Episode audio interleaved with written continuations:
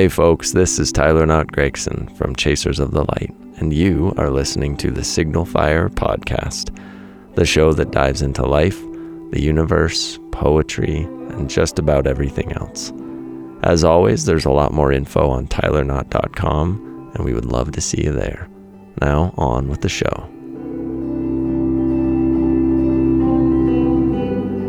Good morning, my loves. It is August the 28th, 2022, and today we're going to be talking about music on the Signal Fire Sunday edition. Today's is called The Wordless Visions, and it is about music. And I'm excited to get into this one because music is one of the most important and special things in my life. And so I wanted to jump into it. I wanted to start a little dialogue, if we could, about music. And I want to start some playlists. I think we have one already, but I want to add to said playlist. And I want you all to add to said playlist because music is the life force of this planet. And it's what sets us aside from most species. Well, one of the things that set us aside from most species. So, yeah, I wanted to talk about it. Um, I'm excited for this one. So I'm going to shut my flippin' mouth and I'm going to get into it and I'm going to read you it because it's called The Wordless Visions and it's the 28th of August.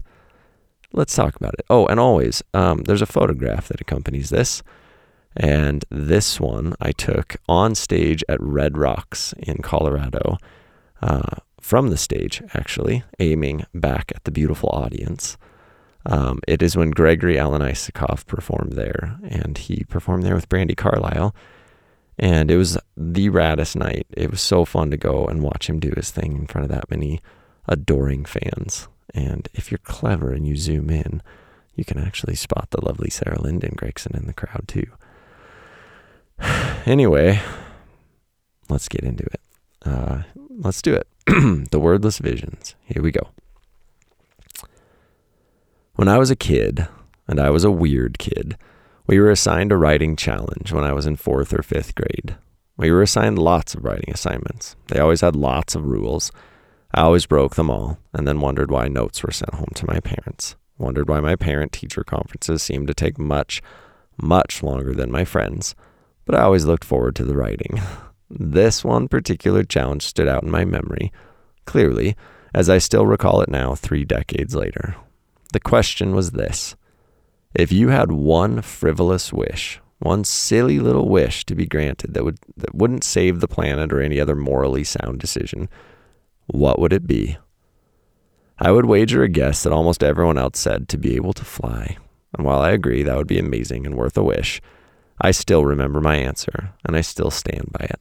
I said I would wish for a soundtrack to my life, actual and audible that was exactly like the soundtrack in films. I wanted it to come from everywhere and from nowhere, just like in the movies. No need for headphones or someone following you around with an old school boombox.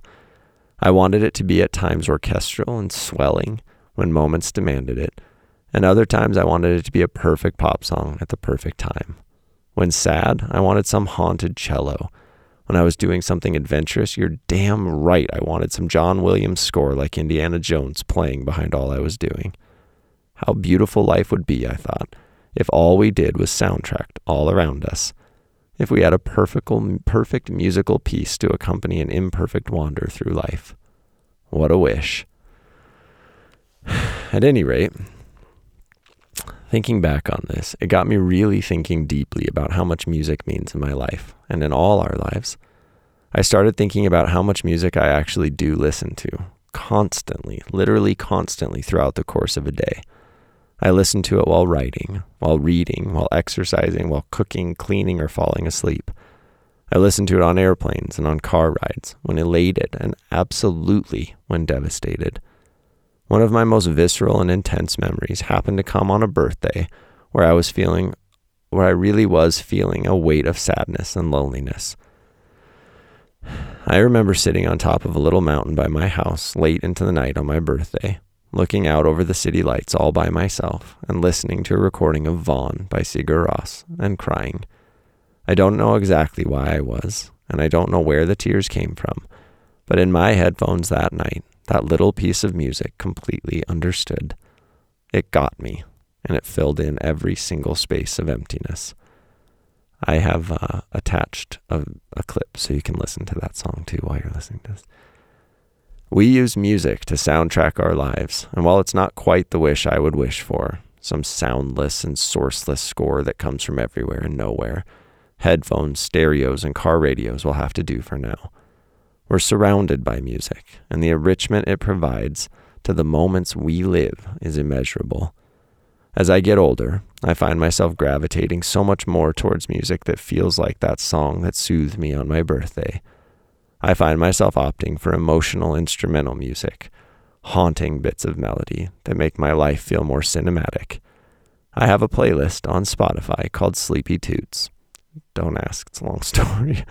And I've linked it in the post on tylerknott.com. And I have another called To Write, To Write that I play more often than not both are linked.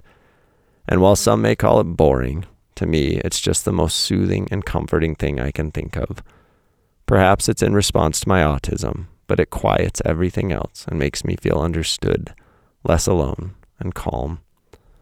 I've also, as the photo that accompanies this signal fire can testify to, been lucky enough to call one of my most favorite musicians of all time family. Gregory Alan Isakov is a brother and his music has quite literally been the soundtrack to some of the happiest moments and memories of my life. He played the first dance song for Sarah and I's wedding, with only 20 people in the room, far away from the things of humans in a tiny little pub in the Isle of Skye. He played at Red Rocks, and I got to photograph him doing the thing he loves most from the stage as so many fans applauded him. Those musical memories will never leave me, and I hear them so often in my own mind as I think of him, as I think of that rainy day in Scotland, that sweltering day in the Colorado summer heat. Music, to put it simply, stays when so little else does. Another band that has been absolutely, completely, invaluably vital to my life is and always has been Frightened Rabbit. The way the late Scott Hutchison sang about his aches his mental health struggles, his panic, his depression made me feel so much less alone, made me feel so much better, made me feel like someone somewhere truly understood. His death rocks me still. And the fact that he's saying about how he would take his own life well before actually doing so will be something that haunts me for years to come. I will listen more to what people are saying, but more I will listen to what they are not saying, hiding inside all of what they create. The truth lives there, and while it might be a harrowing journey to uncovering it, we owe it to everyone to do just that. Whatever the music that soundtracks your life, or would if you could rub that genie lamp and spend that frivolous wish, I hope you have it, and if you do, I'm glad you do. The music may belong to the artist that created it, the record label that sold it, the copyright that holds it. But the memories are yours, and no one can take them. All those wordless visions that rise in you, filling you with melancholy or joy, nostalgia or ache, they are the soundtrack to the life you're living, and they always will be. Make them good. For those of you that do feel the same way I do about music, Please, in the comments below, let us know your favorite artists, playlists, songs, albums. What music should we add to our lives? I cannot wait to hear. And the haiku the wordless visions that only music creates, the subtle soundtracks. Okay, my friends, have a great Sunday. Go listen to a ton of music. Play through the entire catalog of both Gregory Alan Isakov and Frightened Rabbit and listen to that Sigur Rós song and close your eyes and imagine a very young me sitting on top of a mountain. I love you all. I'll see you next week.